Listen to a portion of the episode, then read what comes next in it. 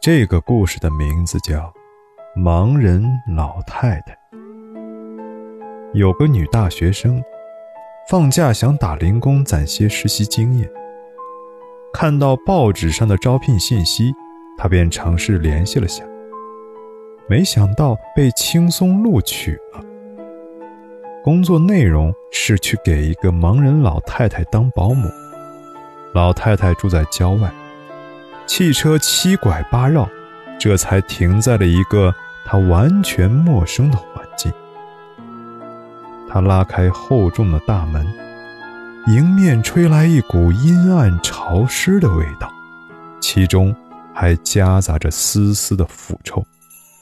他连问了三声：“有人吗？”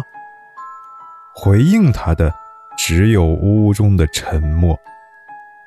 他就想着坐到沙发上等老太太出现吧，没想到他刚走到沙发跟前。正准备坐下时，听到身后一个沙哑的声音说：“你好，小姑娘。”他那刚弯下去的腰就像弹簧一样绷直了，赶紧回头看到一个拄着拐杖的老太太。他怎么走过来一点声响都没有？小姑娘额头上很快沁出了冷汗。不过沟通起来倒还顺畅。接下来，女孩放置好自己的物品，就开始做家务。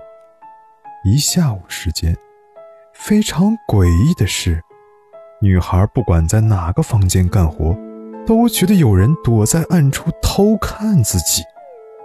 但仅仅是直觉，因为老太太告诉她，目前她是一个人居住。女孩怀疑。房子里还有一个她看不见的人，一连几天都是这样。这天凌晨两点，女孩突然觉得腹痛，去上厕所。路过老太太房间时，门是开着的。她没有往里看，急匆匆地钻进了卫生间。